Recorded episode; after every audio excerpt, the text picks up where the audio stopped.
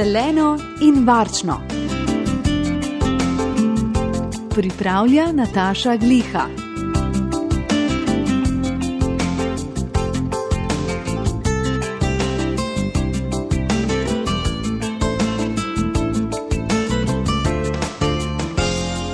Lepo pozdravljeni vsi poslušalci in poslušalke.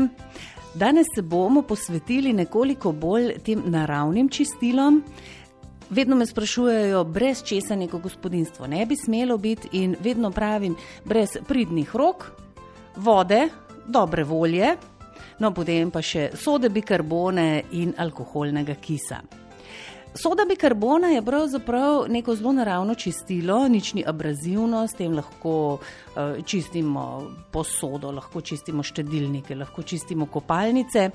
In uh, soda bikarbona je pravzaprav pecilni prašek. Tako da, ko doma pečemo, lahko mirno uporabimo tudi žličko sode bikarbone uh, za naše pecivo, nikakor pa ne za masljene piškote, ker tam se pa okus le poznati, pa le uporabljate še naprej pecilni prašek. Soda bikarbona je ena tako zelo simpatično čistilo. Ne povemo, da je tudi denarnici zelo prijazna, zaradi tega, ker pol kile sode stane pol evra, tako da to eh, res ni nek strošek. Je pa soda tista, ki poskrbi za odboj umazanije z podlage. Zato boste sodo našli tudi v vseh kupljenih čistilih, logično. Sodo eh, imamo tudi v dezodorantih, recimo kupljenih in se, tudi če jih delamo doma. Eh, sodo uporabljajo ljudje tudi recimo za pranje solate.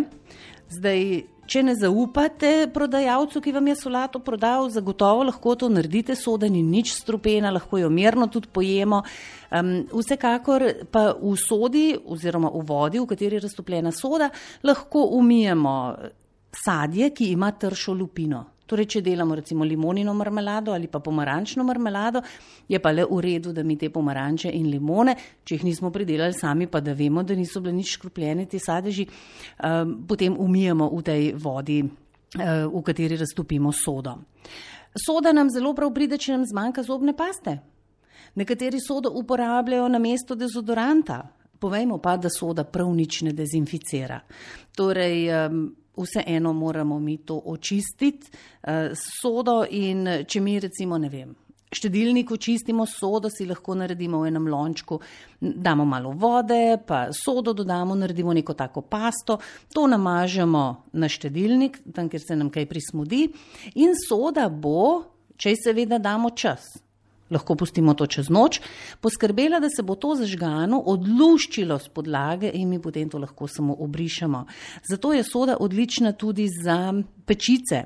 Če se nam kaj prime v posodi, ne v aluminijasti, čeprav danes aluminijaste posode praktično noben več ne uporablja, Lepo nalijemo malo vode noter, žlico do dve sode, lahko dodamo tudi žličko navadne kuhinjske soli in uh, spet pustimo, da ta soda poskrbi, da se nam vse to, kar se je zažgalo, uh, stopi oziroma odstopi od podlage.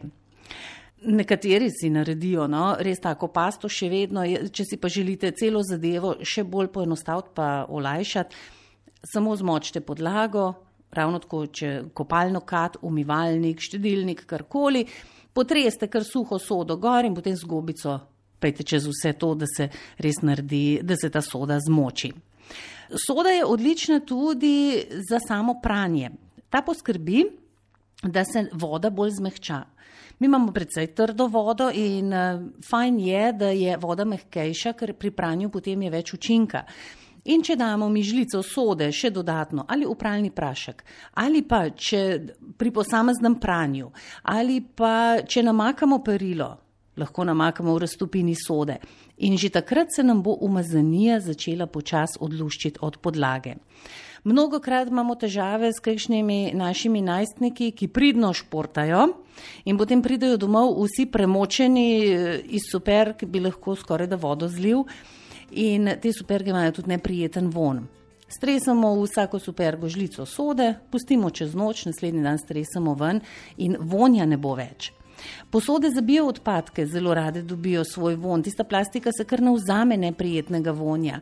In eh, če v to posodo stresamo, seveda potem, ko odpadke že stresamo ven in jo umijemo, eh, če v to posodo stresamo kakšno žlico eh, sode, že spet ne bo nobenega vonja.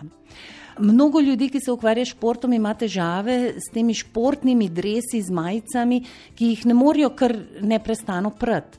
In ene majice pa tudi ne bomo dali v pralni stroj in kar prali, in zaradi tega lahko to majico damo v polivinilno vrečko, zraven žlico sode, to zapremo in to počaka do naslednjega pranja in ne bo nobenega vonja. Torej, vse stransko je uporabna soda in za namakanje, tudi za preproge. Veste, nekoč je bila neka reklama, ko je ena tako simpatična, dolgonoga mladenka potresa nekaj v eni dragi škatli, se to dobi, po preprogi, to je navadna soda.